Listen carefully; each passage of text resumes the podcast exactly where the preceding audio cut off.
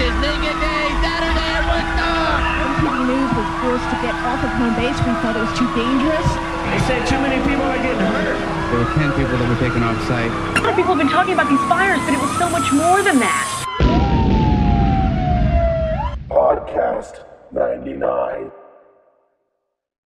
Hello, welcome to Podcast 99. I'm Ryan Lichten. We have another survivor story for you today. We're going to be talking to Charlie, who took some great pictures, saw some great bands, had a great time with his younger brothers, and had an unexpected turn of events at the very tail end of the festival.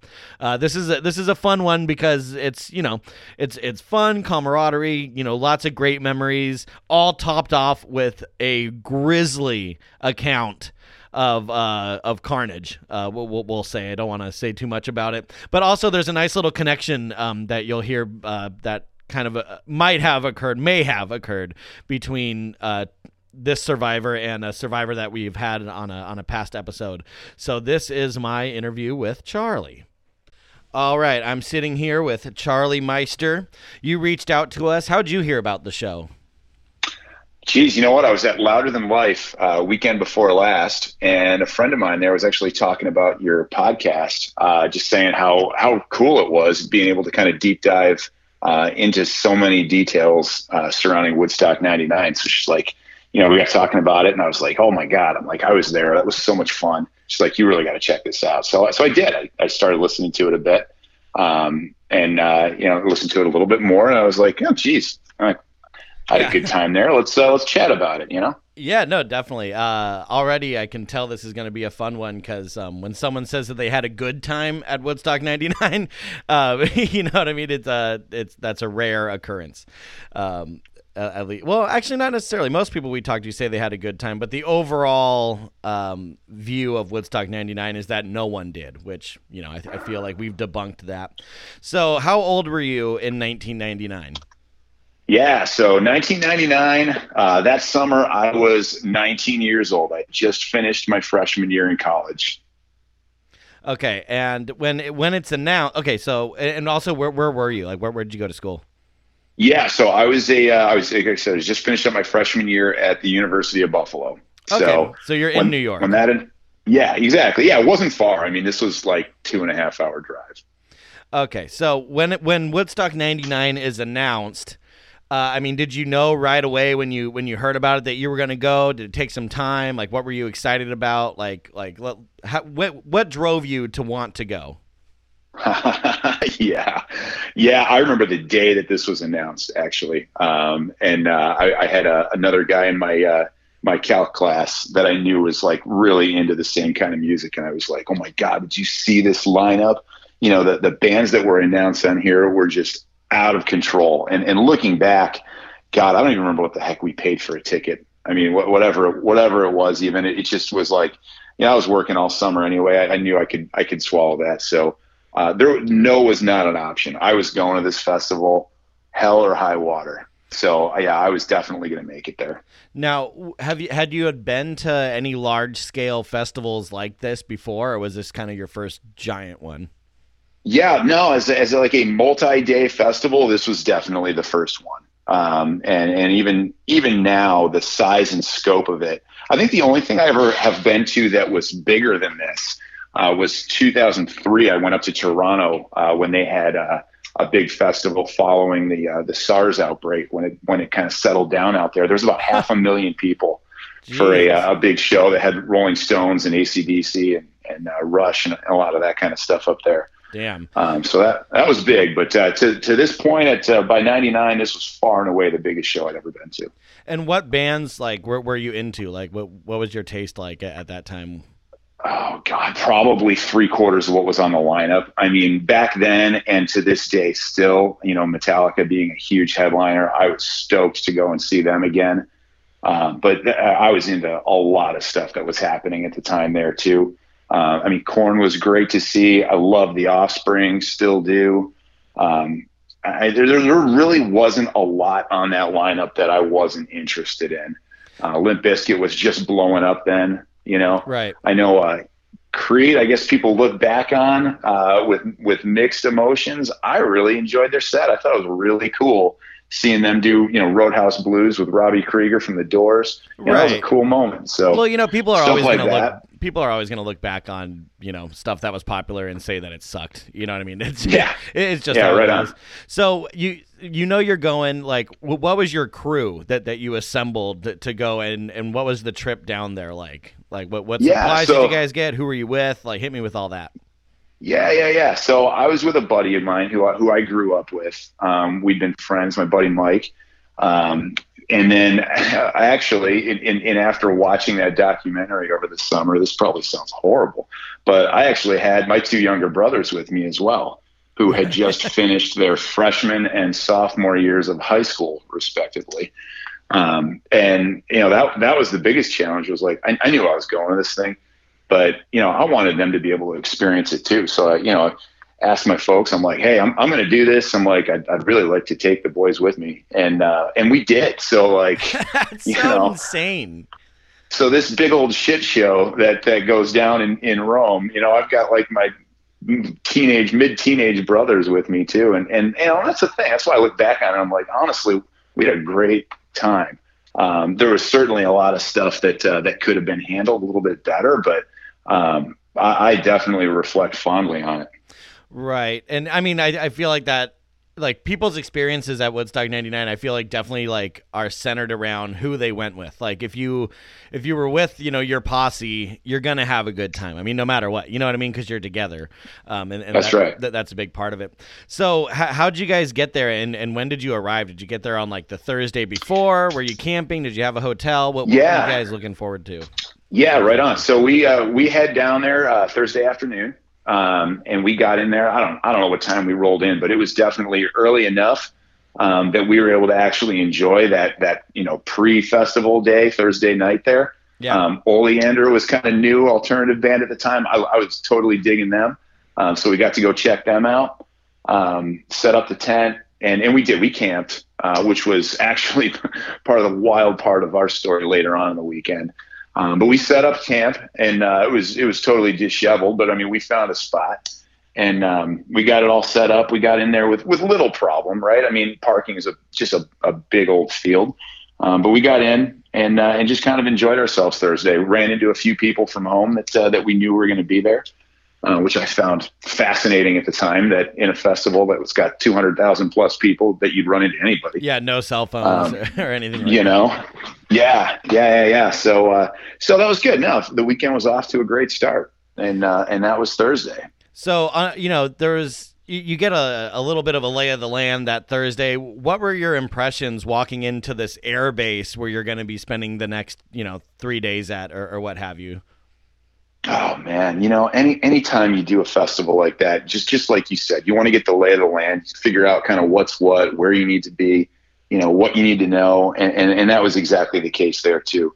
And and the way that the the campground uh, worked it it uh, it kind of fed you know, like as you followed the path into the the festival grounds themselves you kind of had the hangar right in front of you where they had either the all night raves and it was kind of like an up and coming artist uh, stage um, that you know for anybody that wasn't going to be on either the, the east or west end stages. Right. um, and that was there and then they had all the food there. So first impressions honestly was that everything cost a fortune.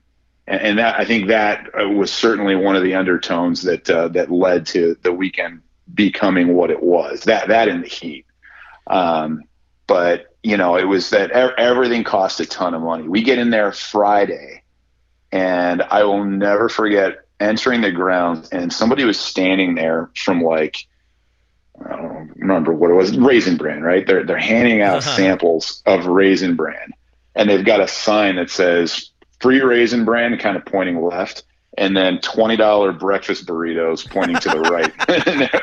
and I mean, you know what I mean, right? So, needless to say, I took my backpack and we filled that thing up as much as we could without uh, without being able to still zipper it Right. uh, with raisin bran sample boxes. I feel and like that was eat- breakfast for the day. Eating like dry raisin bran in the the heat when water is super expensive sounds like fucking torture. You know, well, hey man, I was Better I was than nothing. What do you want? yeah, yeah, better than nothing. I, I wouldn't pay 20 bucks for a burrito now. yeah, yeah, exactly. Yeah, it's still steep. I mean, that's what's kind of fascinating is, you know, a lot of the prices when you, when you look at it now and you account for inflation and everything, like it's insanely expensive, like way more so than a lot of stuff, like e- like even major festivals nowadays. You know, Yeah. which, which is kind of the the interesting thing to look back on. So on Friday, it, you know, you guys are walking around. Like, who, who are some of the bands that you saw in the daytime? Oh God, I'd have to look at that lineup again to see who was on Friday. I feel like I, I feel like I did that. Um, ah, Like you know, there was like James man. Brown was was the first person that that played. Yeah. you had Sheryl Crow, DMX. Um, Yep, we definitely caught all of them for sure. That was, so that was on. Oh God, uh, the either of the two stage. I can't, I can't remember whether it's East or West, but one of them was clearly like the main stage. the East stage. where most most of those were. Um, and, and that was really where we did spend the majority of our time. Actually, I want to say Friday also, we might have gone to the other states to check out like Rusted Root. Uh, I feel like they were there on that day. yeah, um, they, they might have been. I, yeah. I I feel like that that might be a a a Sunday or a Saturday thing. But I mean, it doesn't matter. I mean, that that's the thing with these stories. It doesn't matter. I know that you saw these acts. You know, the, the you know twenty plus years will uh, put a little rust on the memory. But um, did you remember like watching DMX? Like, did it feel like when you're in the crowd for any of these things? Did it feel like Woodstock to you? Did it? Did you feel like you were part of some huge, you know, historic thing, or was it just like a big concert? Uh, you know what? I mean, it was a big concert, sure, but actually, part of the thing that I think was was really weird about that whole weekend was that it, it felt like there were a lot of people that were that were really trying to relive their parents' past. I guess in a way, if that if that makes sense, Yeah, like almost trying to make something out of it that it wasn't gonna be. You know, right. uh, and, and and it it just that's just how it felt, right? Like people, were, you know, a lot of people were kind of like dressed for 1969 still. And I'm like, yo, n- none of that is here. Like that is not this. Like for all intents and purposes, you mentioned DMX. There were a few exceptions, but by and large, that festival was a hard rock metal festival. Yeah. And, oh, um, definitely. You, you know what I mean? Like there there was some stuff that maybe didn't fit that, um, but by and large, that's really kind of what it was. And you know, I felt awesome because anything of that scale is going to stand out on its own. Um, and I love to think that any festival, whether it's an annual festival or anything like that, I love to think that when it's all said and done in hindsight, it's going to have its own identity. And um, Woodstock 99 certainly did that. yes, um, it did. Pro- probably not the way it was intended to be, um, but it certainly went down as something that was memorable. Um, yeah, man. I mean, you know, it was a, it was a great time. I I loved it, and you know, you mentioned stuff like you know, water being whatever it was. Like that's something that uh, between in my group, like we had like old like Boy Scout canteens, right, from from back in the day, and we we we broke into groups of two, and we just spent the whole weekend refilling those things, staying hydrated. And I honestly think that has a lot to do with why we were able to really enjoy ourselves too, because the the heat was unbearable, and I can only imagine what that would have been like if you didn't have some way to to actually keep yourself, you know, yeah, hydrated. hydrated for sure. Where did you find it that that it was uh, particularly easy to get access to the to the free water to, to fill up the canteens, or was We it, had no problem with that. Okay, No, we had no problem with that at all. Um, you know, now we, I mean, we didn't try, you know, looking back on it, this sounds gross, but like we did not try using their shower facilities or anything like that. I mean, you know, it, it, we were going to be grungy no matter what. So whatever. Um, but actually just getting in to, to get water uh, was no problem at all. okay, yeah, that's that's an interesting thing because you know there's there's the whole kind of cliche with Woodstock 99 of like, you know, yes, there was water fountains, but the line was so long and then people broke it. But, you know, you guys heard it, heard it here first, folks, uh, that it wasn't too crazy to get yourself uh, a full canteen. So that, that Friday, I mean, the, the gnarlier bands start happening like offspring and people are starting to throw stuff in the crowds uh, like Yep. uh, uh, was there a, a point where you were you know you know you're with your younger brothers where you're like whoa like this is this is kind of getting a little bit rowdier than what I was expecting, or did it kind of just seem par for the chorus that first day? No, it seemed par for the course. You know, I mean, I, I'd been to enough shows leading up to that. Uh, granted, you know, not festival scale, but at the end of the day, people are people. Yeah. Um, and you know, a rowdy crowd's a rowdy crowd. So you, you got to just sort of have your bearings right. Figure out like, you know, if there's an area off to your right that's getting a little nuts, like, okay, pay attention. You know, stuff like that. But beyond that, no. I mean, it, it, we were we were fine. There was never a point um, up up until Sunday. There was never a point where it felt dangerous at all. Right. So you mentioned you saw uh, Offspring that they brought out, you know, those mannequins of the Backstreet Boys or, or whatever, whoever it was. Maybe it was Yep. NSYNC. Yeah. Did you see that? Yeah, yeah, it was awesome. Yeah. yeah. Because I mean, Whatever. like when when they brought that out, like it, it's funny because like MTV was so split in half at, at that point in Oh, time, yeah. where it was like boy bands and bubblegum pop stuff, and then like all the the gnarly shit. Was there like when you were in the crowd, your opinion, looking back on it, you know, did you feel that there was like kind of an aggro, like negative energy being stirred up, or did it all seem in good fun at that at that point? You know what? For me, that to me, it really totally felt like it was in good fun, and that, and that's one of the things I'm going to keep referring to this now because it was one of the. On, on the one hand, visually, it was so cool to see a lot of the footage from that during that uh, that uh, HBO doc over the summer. But man, the narrative about that was like, wait, what? I was not at that festival because you know, like it felt like it was just, it was supposed to be a crowd of couple hundred thousand people all pissed off and, and just full of rage. And man, that is just not what it felt like. It just it just wasn't. You know, it was all in Right. good fun. Uh, at least to me, and sure, maybe somebody else, you know, had different intentions, but no, I thought it was fun as hell. Yeah. Did Did you get hit with anything in the crowd when, when stuff was flying? Because it seemed like no matter who you were seeing, after like maybe 6 p.m. on Friday, there's just consistently shit flying through the air. Yeah, like empty water bottles and stuff like that. I mean, that that that being the, the chief among them. And and you you mentioned Offspring. That was you, the way my memory works. At least that was the one set that I remember a ton of empty water bottles just flying.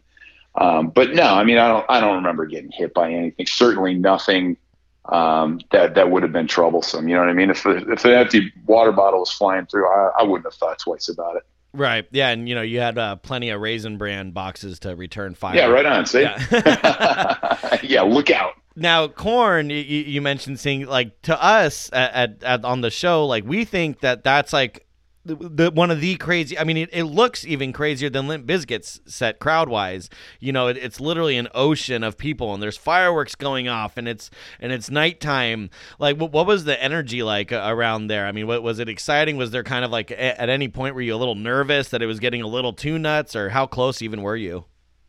No, that was that was kick ass. I mean, we were we were certainly close enough that that I mean that was the stage we were at. We were not. I was not touching the stage. I was probably not going within 50 feet of it, just because of the the density of that and the ability to get away from it if you needed to. Um, but at the same time, we we were definitely we worked our way in about as tight as we could to still really enjoy ourselves. Normally, you know, if it's a one-off show, you know, I'll probably be on the rail half the time, most of the time back then, actually. Um, but here, you know, it was a lot about just sort of taking in everything.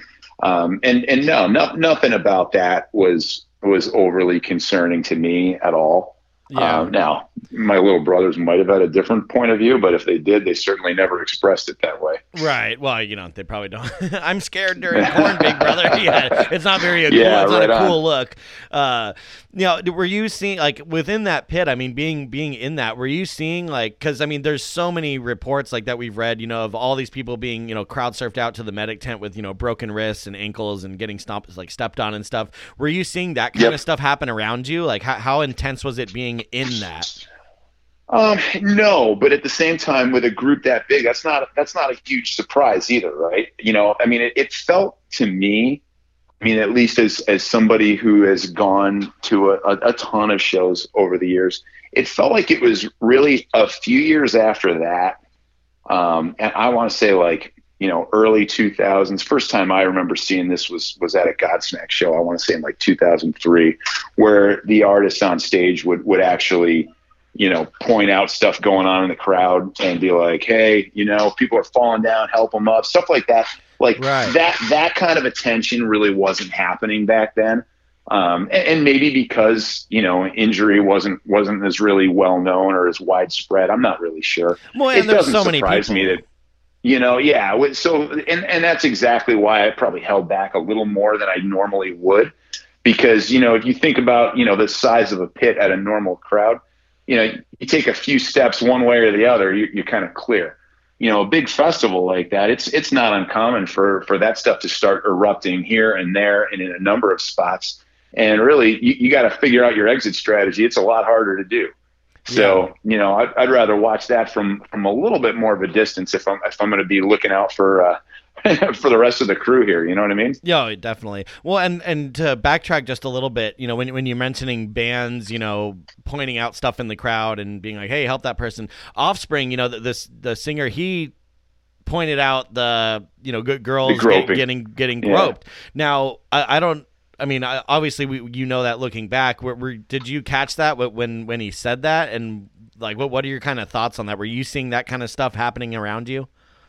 Um, no, I did not see that kind of stuff happening around me. Um, it, do I remember him saying that? Actually, to be honest with you, I don't. Right. Um, it doesn't surprise me. Dexter's a good dude, but like, and, and, and apparently ahead of his time.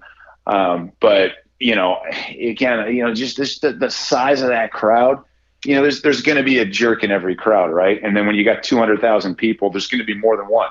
So, you know, I, and that doesn't that doesn't that that that's not to like, you know, blow that off or anything like that because No, no, no. There, there's no place for it at all. But like, you put that many people in one place, like that that doesn't surprise me that you're going to have a handful of people that that just aren't going to carry themselves the right way. Yeah, absolutely. So now Korn is over. Um, there's still you, you still have Bush left on that stage and uh, George Clinton on the on the west stage. Did you stick around for either of the headliners, or were you guys kind of kind of toast after? You know what? We hung out for a bit of Bush, and that was sort of when we made our exit. Um, you know, namely because you, you could hear it all the way through anyway, and we just figured we'd kind of get back, and we had two more days to go. Um, so I, I distinctly remember actually we we kind of finished Bush's set off as we were getting in the tent that night. Right. But uh, yeah, so I mean, we, we did hang out for the duration of the uh, of the show, but you know, as, as they were kind of you know getting getting to the later half of their set, we we decided that was the time to start working our way out of there. And what was the campground like? You know, just and obviously, I, I'm sure as the weekend went on, it would you know get a little gnarlier and gnarlier. But like once the show is over and everyone starts coming back, I mean, what were the campgrounds like? Like, what was the environment like? Um, so you know, I mean, it was it was fine as far as I'm concerned. Like, you know, I again, if it comes up to a question of safety or anything like that, nah, you know, it was cool. Um, truthfully, we kept pretty close to people we ran into that we knew in our group because again, I, I'm I'm the oldest one in my crew and I'm 19 years old, so you know, we kind of hung with each other a bit more. Um, but I mean, it, it, it was pretty scattered. You know, I'm sure you've seen pictures, and I know I shot you over a few uh, ahead of the call here today too. Um, one of which had a, a pretty good um, depiction of how tents were completely just strewn everywhere. Um, Yeah. There was really, it wasn't like one of those things where like, here's a lot, put your tent on it. It was just like find a spot. you know? Yeah, how would you even Um, find your shit? Like, you know, especially Yeah. at night after all that. And I don't know if you were drinking or doing any. I know you were a young man at, at that time, but uh, I'm sure you know with that stuff in play, it would be even harder to find your shit. I, I, yeah, I can imagine that a lot of people had a hard time finding their tent, and that that was a challenge every time. Now, now we had an easier time doing it because we sort of had a, you know, a, a, a bit of a, you know, what you might call it, like like we we we set up right behind uh, an Ace Hardware store that was set up in the campground. Um, so so they actually had you know anything and everything you could have needed for the weekend was right there. Next to that, they had like three different you know semi trailers as well. Uh, and that'll that'll get into the uh, the Sunday night story a little bit later on. Right. But, but that made it really easy for us to find, you know, our spot because we were we were directly behind their store. okay, Uh, yeah, like and a that was all we could find. You know, yeah, yeah, exactly. Hey, find Ace Hardware, go behind it in our tent today. And we had a big old six person tent, so it was taller than pretty much everything else around us. So it, it really wasn't hard to find. But man, I, I can I can imagine that a lot of people would have had a hard time finding their home. Yeah, for sure. So then Saturday, and Saturday, I mean, obviously Sunday is the most you know notorious day, but Saturday musically uh, is the one that is always talked about. So when when you walk in to the grounds on on Saturday, was there a big difference in the way the place looked and just the attitude from people? Um, what, what was entering like on on Saturday morning? Yeah, so no question, every single day, the grounds were more and more of a dump. I mean, just stuff with you know boxes of crap just kind of tossed around and stuff. I, you know, different things like that. It definitely built up. Same thing with kind of the eh, you know the the plumbing, if you will, right? So bathrooms, that whole area just got just got messier. Just if for no other reason than just general wear and tear over the course of the weekend um, it definitely got a little bit uglier from day to day, and and definitely by Saturday, um, it was a bit it was a bit of a mess. Yeah, I mean, what were you guys doing about about the bathroom? Like, were you did you ever use the porta potties on the grounds, or was that out?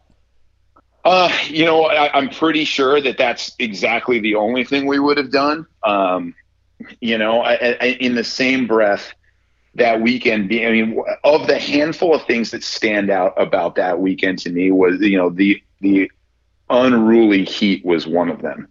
Um, so as much as we stayed hydrated too, you know, you, and, and you'll find that, right? Like when you're outside and you're just sweating a lot, you you don't need to use the bathroom that often. True. Um, and that was definitely the case here because well, I, you know, know you, are you sweating it out. But you guys were pounding Raisin Bran. So yeah, man. so I'm just wondering if uh, you know you you had to you contributed to the mud yeah. at all.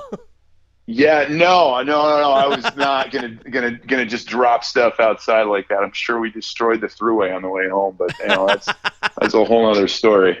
Okay, that's a whole other. That's where we ended up sleeping Sunday night. But you know. Oh my gosh! All right, so on Saturday, who, who do you remember seeing? You know, like in the daytime leading up to the the big Woodstock '99 three.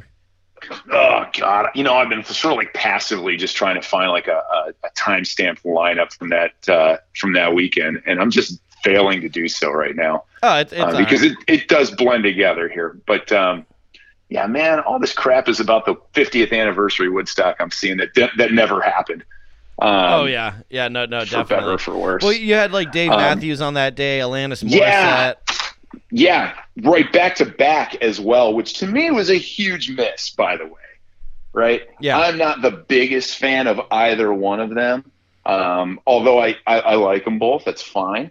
But I but I can tell you, right, and I, I can't be the first to say this, like Alanis Morissette did guest vocals on on his uh, current album at the time, before these crowded streets. She did a song called Spoon, and being a, a big deal, a big festival like Woodstock is, you're like, well, these these artists aren't going to be on the same stage again anytime soon.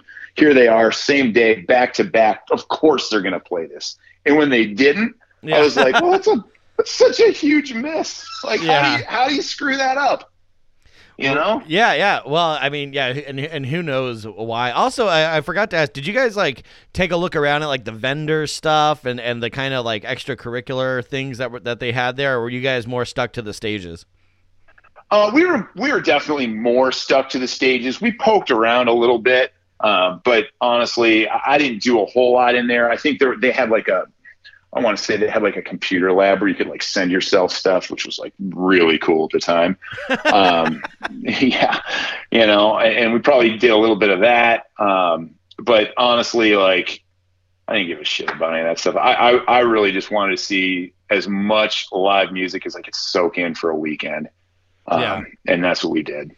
So, you know, the the days going on, Alanis plays, Dave Matthews plays, and then the big one, Limp Bizkit, which Yeah. you know, now were you guys as close to that as you were with Korn, or were you in the Yeah, we we were we tried to be as close to that stuff as we could, you know, without like really really being right in the middle of the actual pits themselves. We tried to get as close as we could, and we totally were. That was that was a fun set, and I remember at the time, right? So that was right around the time Significant Other had either just come out, or I think it was just about to come out. Yeah, Um, but uh, that was so cool. I mean, I, I enjoyed that more than I ever thought I was going to, and um, and I've gotten to see him a few times since then over the years. But that was neat. Uh, watching Fred Durst engage with that crowd, right? When he ends up on that uh, on that plank, it Oh, was yeah. like that was that was awesome. That was just so cool, and that, that was the kind of stuff that like you're just not going to see on a normal tour stop, right? Yeah, So- exactly. It's Woodstock. You know? Yeah, right, right. It's a once in a lifetime thing. Right. We, we you know we, we always said on the show that uh, Fred Durst on the plywood is the Jimi Hendrix moment of Woodstock '99. like, yeah, that's about right. You, yeah, you know that's, what I that's mean? probably That- right. that- that's the Yeah. that- that's the thing that everyone notices. Now, having been in the like pretty up close for Korn, and then and, you know relatively the same for Limp Bizkit, what crowd would you say was was kind of the rowdier of, of the two, or or what was the I mean, difference? Yeah, yeah, yeah, yeah. Well, I mean, I mean, I don't know from moment to moment if you if you'd really pick one over the other. My my gut tells me I really felt like it was Limp Bizkit, but you know what? Somebody else can say it was Korn. Hey, good for them. Um, one of the things that I, I remember, and, and I can't tell you for sure, you've probably talked to enough people that you might have a better account for this, but I do feel like it was definitely going on during Limp Bizkit was there was a ton of people just launching folks in the air using uh, big old tarps. And that, that Oh, yeah. was awesome. Um, when I say awesome, I didn't do it because I was like, God damn, I'm like, you're, you're counting on somebody else to catch you after they toss your ass up in the air. yeah, exactly. Um, and you know, right? So you know, it, it was it was pretty neat though. It was visually really really neat. Um, now, do you but, remember uh, when you they know, had to stop? Like when they had to stop playing for a second? Because there's there's that moment where like he had to Fred Durst had to tell everyone to like chill out or mellow out. Yeah, I don't really. Re- I don't remember them stopping off offhand. Um, again, I mean, you know, fine details like that. We're we're doing our own thing. So if the music stops for a moment, whatever. Yeah. Now, uh, in your opinion, having been there, and I, I mean, I feel like I already know know the answer, but I have to ask, like, you know, the whole narrative, especially what's really pushed in the in the HBO documentary, was that you know it's the classic thing that happened, you know, in the news from the start that Fred Durst kind of like pushed the crowd to be extra rowdy and in a way incited a riot. Now, did you feel like that there was any like where it's like, whoa, he's like you know, kind of prodding the bear with a stick a little No, bit. absolutely not. I agree. No, no way. That you knew who that guy was, and you knew what that band was all about before they ever took the stage. You know, Yeah. I mean, they they blew up on that on that George Michael cover of Faith. That was just absolutely in your face. If you thought they were going to be anything other than that, then I don't know who the hell you're going to see. So they went out and did what everybody wanted them to do.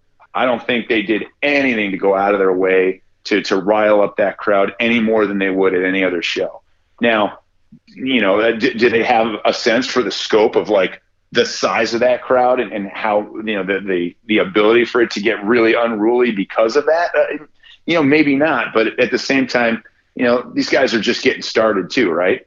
They're about to drop a huge, huge album, or maybe just I can't remember the date of it, but it, it was Yeah, right yeah, around yeah. then No, you're right. they were blowing up then. So so do would I put an ounce of that on Fred Durst and, and, and his band? Not not at all.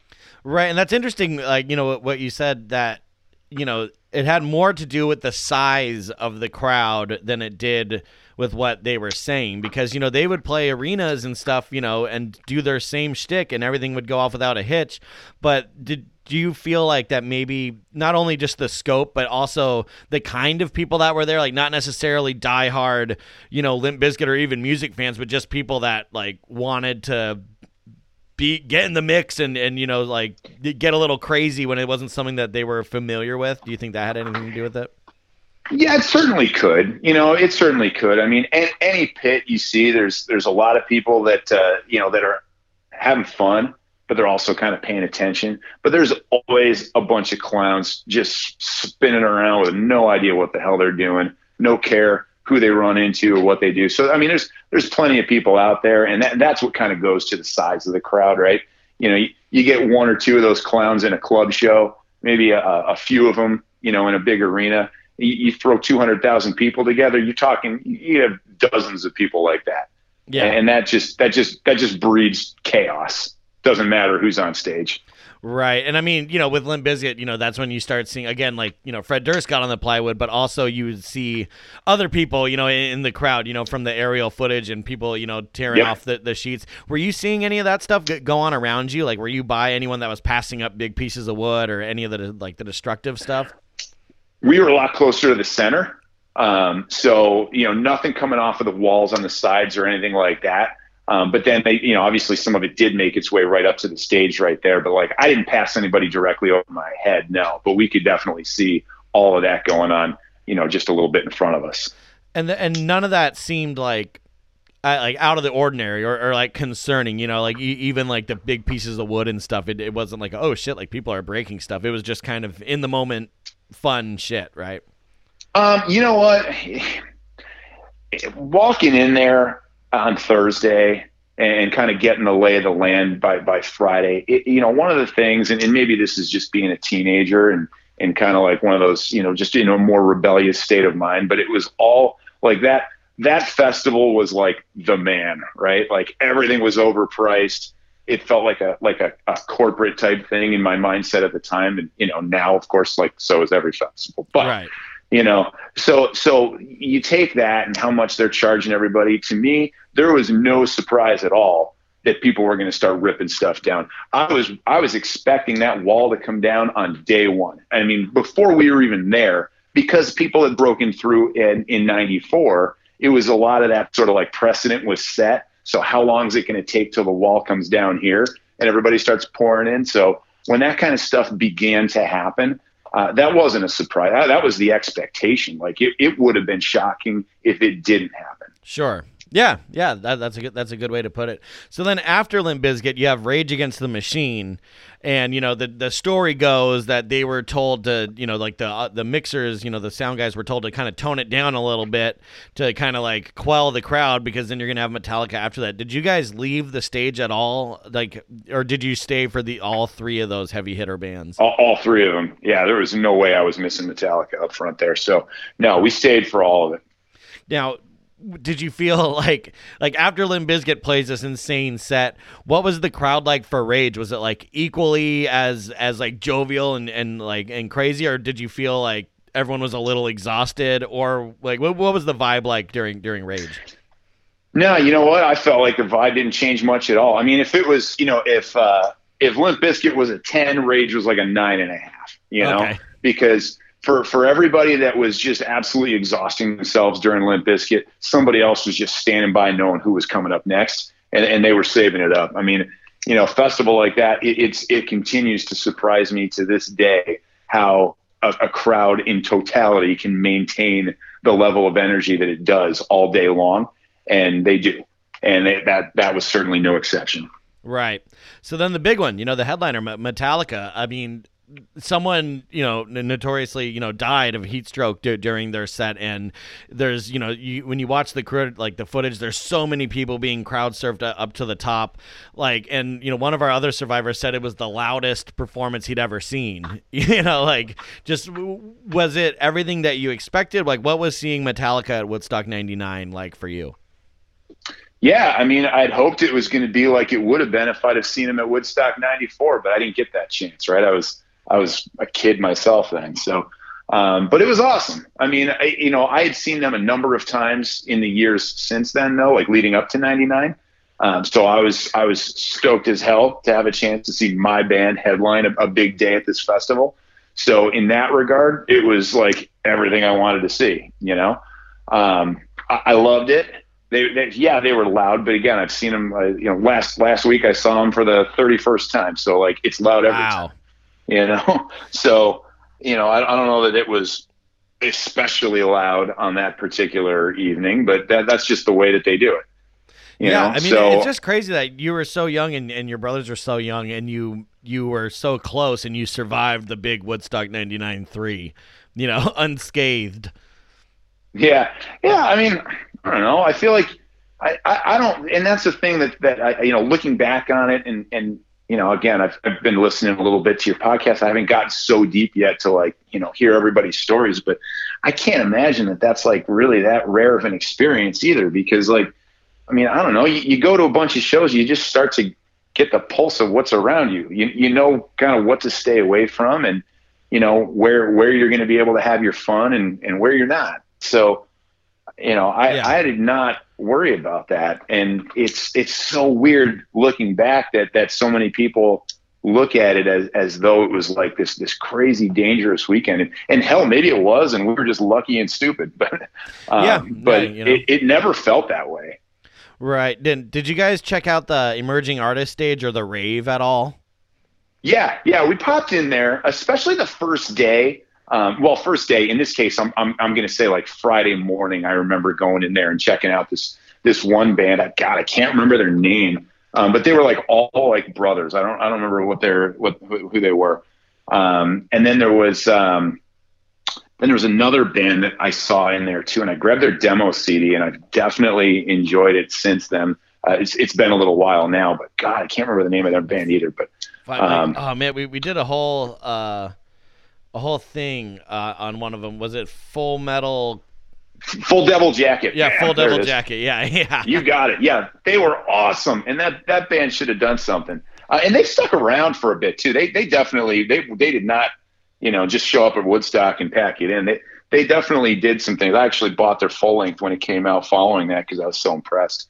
Um, Yeah. But uh, you know, not not somebody that I'm going to see coming through town anytime soon. So right. you know. Um, but yeah, no, we definitely went in there. We kind of poked in for the raves, but that was that was a part of me that was like, all right, we're gonna go check this out, guys, because we're here um, for a few minutes, and then uh, what did you see when You you, when you went in there with your little brothers?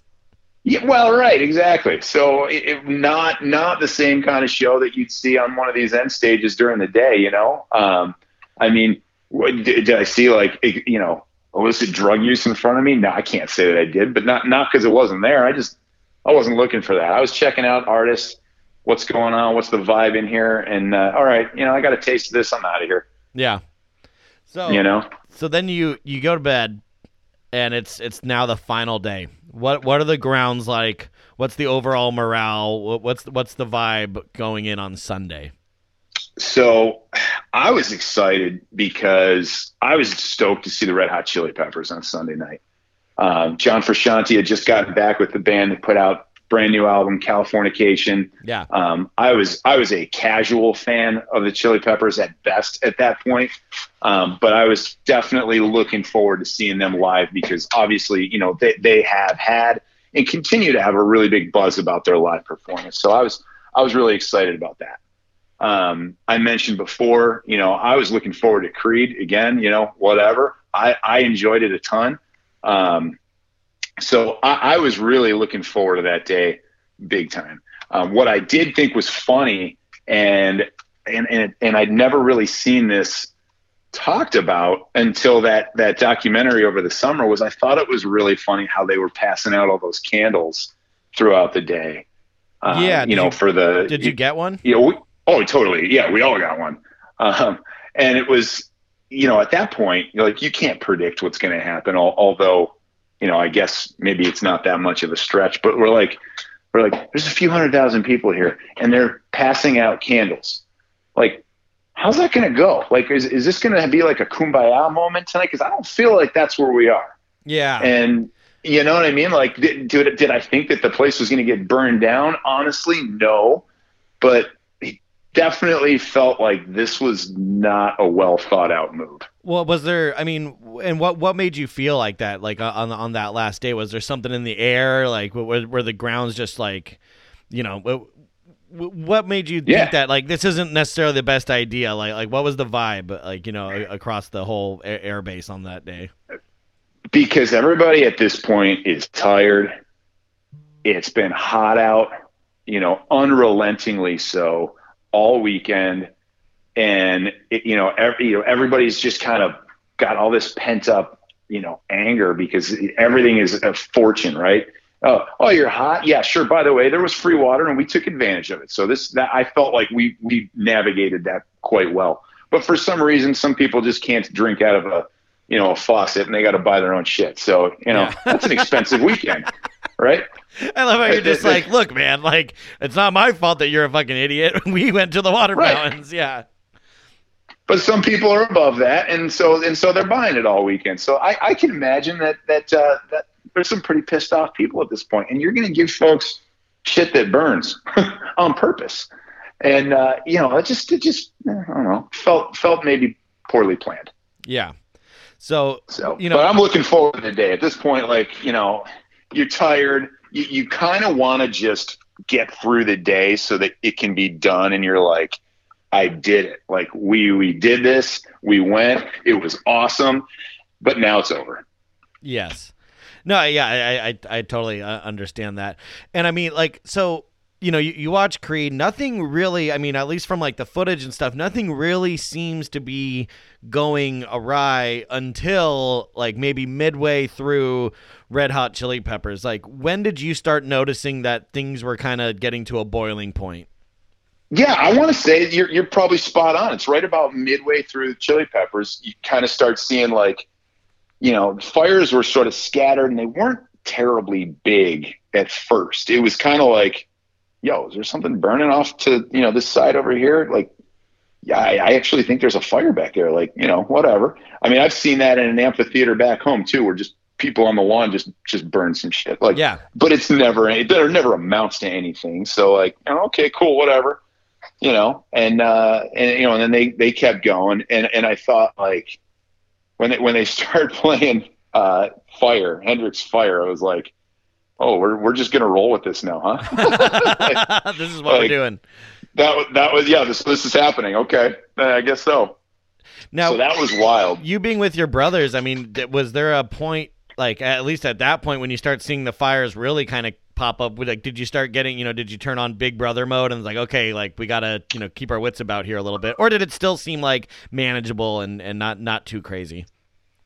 Um, it's at that point, it still definitely seemed manageable. I, I did not feel like we were in any imminent danger. It was kind of like, hey, pay attention to where this stuff is, pay attention to what the crowds around you are doing. Um, but o- otherwise, no. I mean, you know, whatever. What fire is fire. I'm, I'm not getting in it. Yeah. So you know, it was it was just more something to to see. You know what I mean?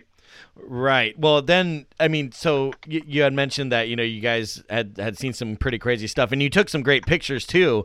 So a- after the you know Chili Peppers are done, what are the sights and sounds of, of Woodstock '99 during those final moments? And, and when did Yeah, you exit? so- yeah.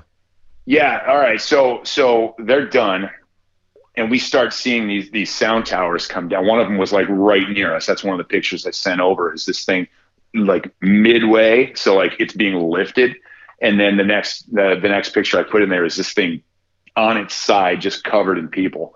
Um, and, and that that was that was probably the first moment that I was finally like, okay, this is this is getting a little bit nuts. Um, you know, Yeah, maybe, maybe we need to maybe we need to be a little bit more careful and pay attention to where stuff's going on right now. Um, security had absolutely no control, and it was evident there was no attempt being made by on-site security to try to quell any of that. And, and and they probably knew it would have been a losing battle, right? Right. well, Um, absolutely. I mean, Jesus, know? can you imagine like being the one like you know hired gun with your Peace Patrol shirt? Like, hey guys, please don't tear down this Yep. giant scaffolding. Like, yeah, right. Yeah. So that stuff's down, and I, and I vividly remember standing next to one of these fires, just with a massive group of people, no different than you would like a bonfire in somebody's backyard, right? And it's big, and people are like fire jumping, like they're they're jumping through the fire at this point. And you know, there's the part of me that was like, oh, I kind of want to do that too, you know. Right. And then I was like, well, and and that was where the Big Brother piece checked in, and I was like, yeah, maybe we don't do that. Like maybe maybe we'll save that for a smaller one back home. Yeah, Um, yeah, an actual I feel like this bonfire. could go wrong. You know, yeah. So so then we we kind of left that. That was still sort of what I would consider like the stage area, right by by the stage, close enough to it. And then we started kind of working our way back over to sort of like the you know the concourse where you know all the merchandise was and stuff like that and you know just some of the different things one of the food tents i remember and and, and you know pictures are kind of crappy you can't necessarily tell um, but one of those tents that's on fire um, you can see there's a couple of people in front just like holding frozen pretzels um, they had raided one of those things and everybody was just chucking frozen pretzels into the fire, which was this tent. Um, And I thought that was pretty amusing. Uh, you know, it was it was kind of fun, and I don't know why, but it was like wherever the hell somebody got these from, there was just cases of frozen pretzels, and everybody was just launching these things into the fire. Maybe they're just trying to And, cook uh, them. You know? You know, well, they got cooked. Yeah, I, just, I, I don't feel like anybody got to eat them, but Yeah. you know, but it was it, that was amusing. uh, You know, especially as a as a 19 year old, I thought that was pretty funny.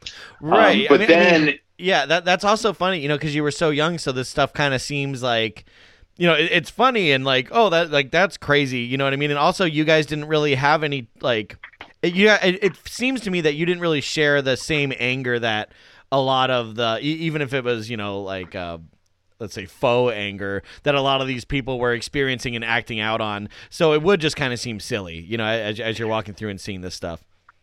yeah, I mean, I don't know, parts of that weekend, and, and, and this probably being, you know, the, the the pinnacle of that. You know, I mean, it's '99, right? So like, I grew up in high school with like Beavis and Butthead, and this pretty much felt like their festival at that point.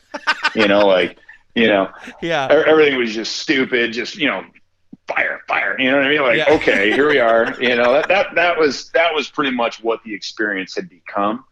Um, but then when they brought in like you know like the riot police and stuff like that, that's when stuff started getting wild. And I, I wish I wish I had the guts to take pictures of some of what was going on right there. And and maybe you've got other firsthand accounts that that'll kind of you know add some color to this. Well, but it was weird, man they they're coming in on like you know four wheelers and and with like somebody driving, somebody on the back with like bully clubs, and I was like, okay, we're getting the hell out of here. Like we're going to the tent and we're gonna just spend the night there and we're gonna call it a day. In the morning, we're gonna get the hell out of here. Right. Yeah. And so, so we so we did. We went back to the tent, and I mentioned earlier that we were behind the Ace Hardware uh, store. Yeah, right, that which doesn't was- sound like a good place to be on Sunday. no, no, long since closed at this point in the evening. Um, but you know, we, we were going to spend the night in the tent, and it's really smoky over there. And I'm like, well, it's probably not a good idea. And then the the decision making moment was the trailers that were right there.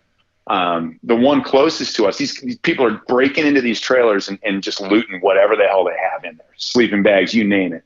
And the one closest to us, they hadn't gotten open yet. And I'm standing here watching these clowns bang on the door with a propane tank trying to break this thing open. Oh God. And I'm just like, you know, I don't know. Uh, maybe that doesn't explode, but I feel like if it does, I don't want to be here for it. Yeah. And so we just decided at that point, leave the tent. Let's get the hell out of here. You and know- we booked it, and we head into the parking lot. Oh, go ahead. Oh no, this is just a beautiful uh, podcast ninety nine moment because you're talking about seeing these people smash the door or like the the hatch open of this truck. Um, on our another survivor we had on Nordog, he was one of the guys smashing it open. so you probably you probably witnessed another guy we had on the show doing that That's shit. all right. Yeah. So, so yeah, I mean, I don't know. Maybe it wouldn't have blown up, right? But like, I'm just thinking if it does, uh, being 10, 20 feet away might not be enough.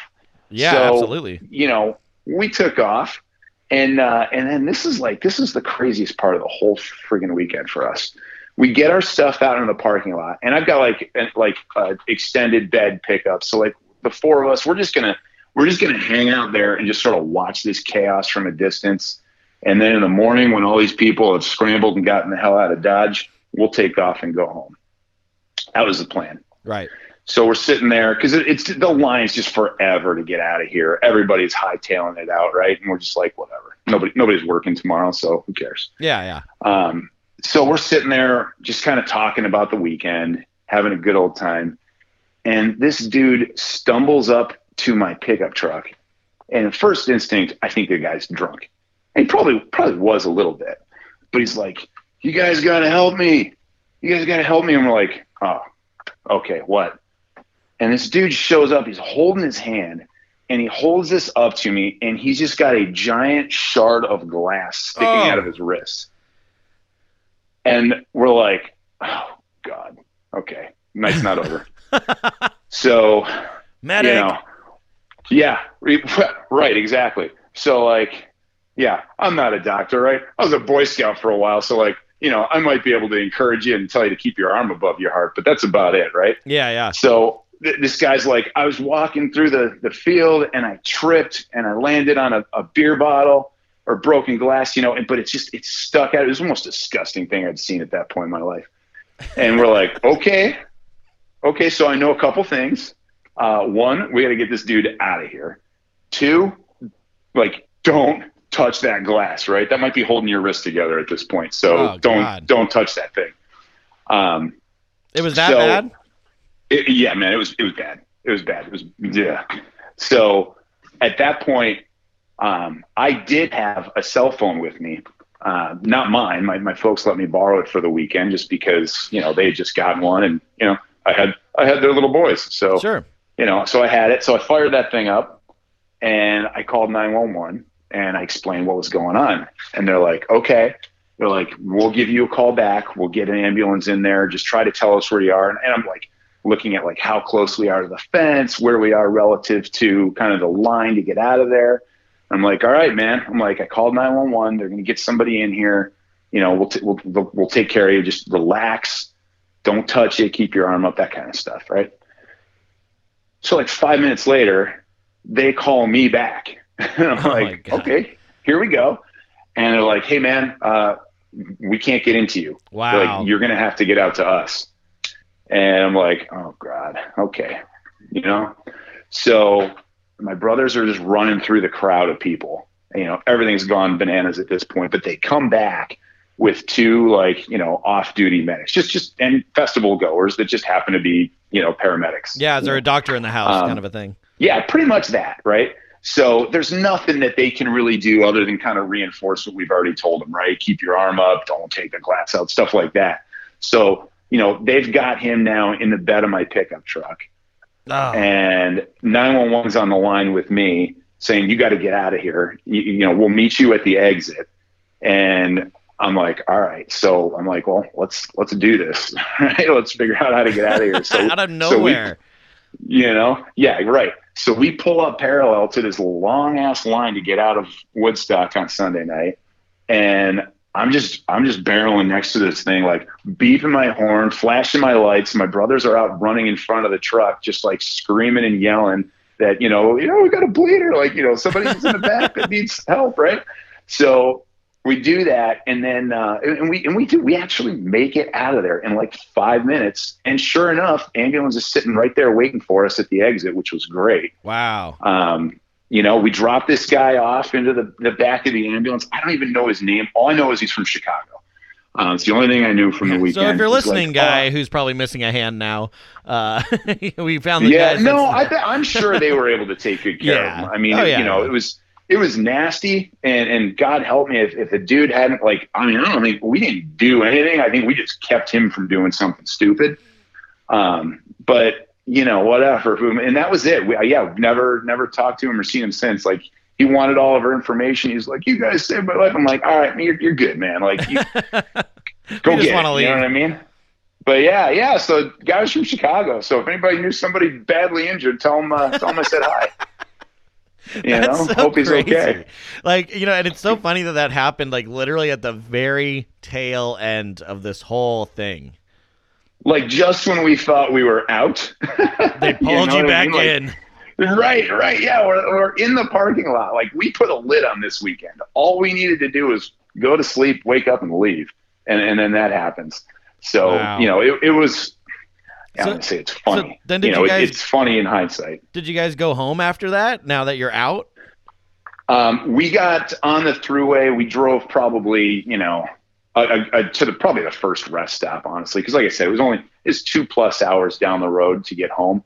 Uh, but at that point, I, I didn't have two plus hours in me. Uh, Yeah. So we drove to probably what was ended up being the first rest stop. Pulled off, slept for a couple hours, and then uh, woke up, and went home. Jesus. Now, were like, did your parents like see any of this shit on the news while you were, while you were there, and like, like you know, say anything about it to, to you when you got back?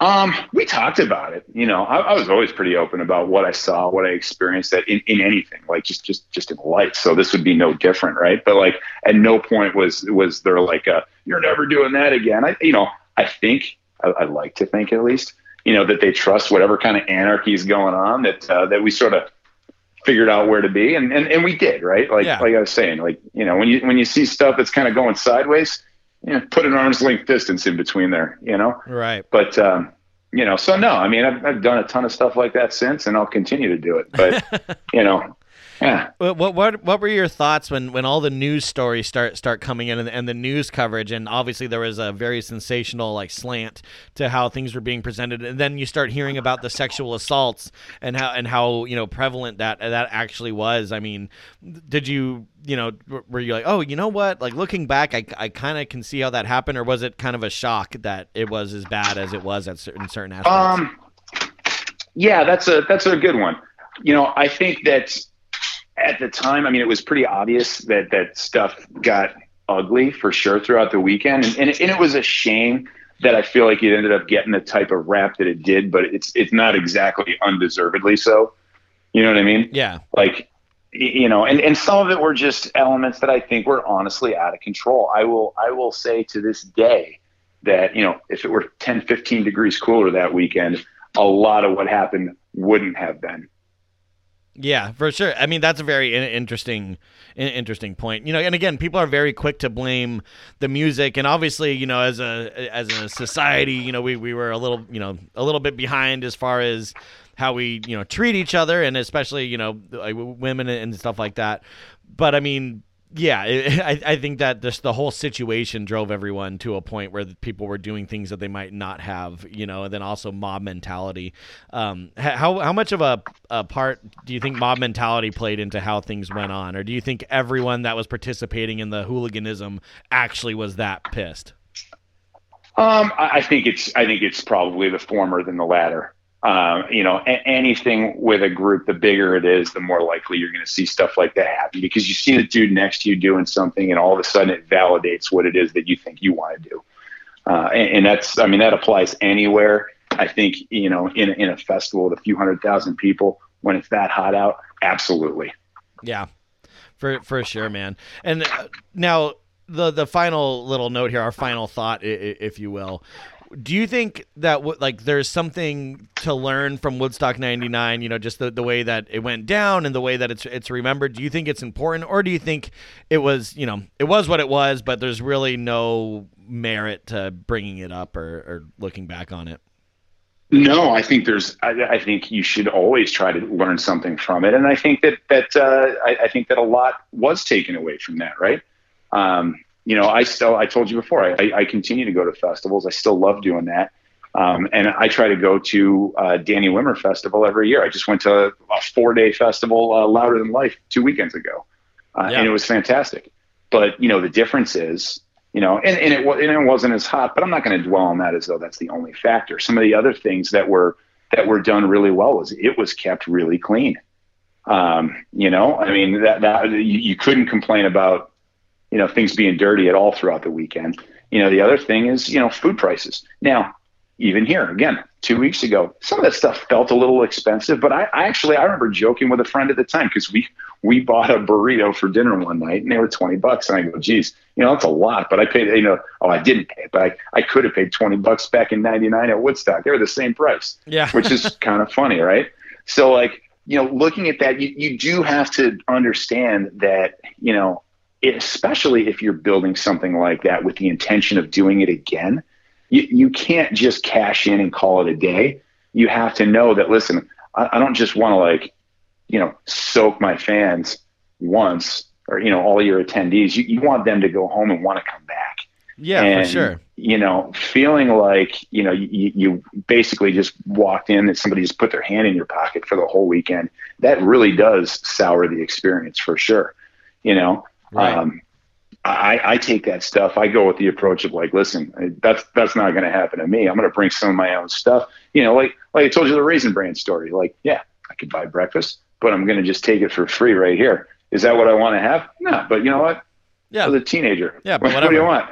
Yeah, yeah, I'll figure out where I'm going to spend my money, and it, and it's not going to be you know someplace stupid like that. I'd rather buy a T-shirt. Yeah, well, and I'm again, I'm just glad that all that raisin bran didn't uh, turn on you, because that, that's a gamble, yeah, my friend. no, it was, it was all good for sure. All right, man. Well, we definitely want to, uh, with your permission, share some of your uh, some of the photos that, that you took. They're they're they're awesome. Um, you know, so we, we definitely want to be posting a couple of those if if you're all right with that. Yeah, go for it. Excellent, man. Well, Charlie, thanks for coming on the show, and uh, I guess we'll see you at Woodstock, huh? Yeah, someday, right? Not the 50th, obviously, but uh, you know, maybe someday. Yeah. So awesome. All righty, man. Well, we'll talk Hey, soon. thanks for having me. Bye bye. You got. Well, that was pretty pretty awesome. You know, it's funny when when someone has has like a good nice time at Woodstock 99, it's kind of like, "Oh man, like like I wanted to hear, you know, some some fucked up shit, uh, you know, for for lack of a, a better phrase." But again, no one gets out of Woodstock 99 unscathed. You know, you have this amazing weekend. You're even kind of enjoying the, the craziness of the fires. And then you end up having to drive a guy to an ambulance who has a fucking beer bottle shoved through his wrist. So you never know what you're going to get here on Podcast 99 or there at Woodstock 99. I'm Ryan Lichten. And, uh, if you went to, worked at, or played Woodstock 99, contact us on Instagram at podcast99 or email us at podcast99official at gmail.com. We'll see you at Woodstock.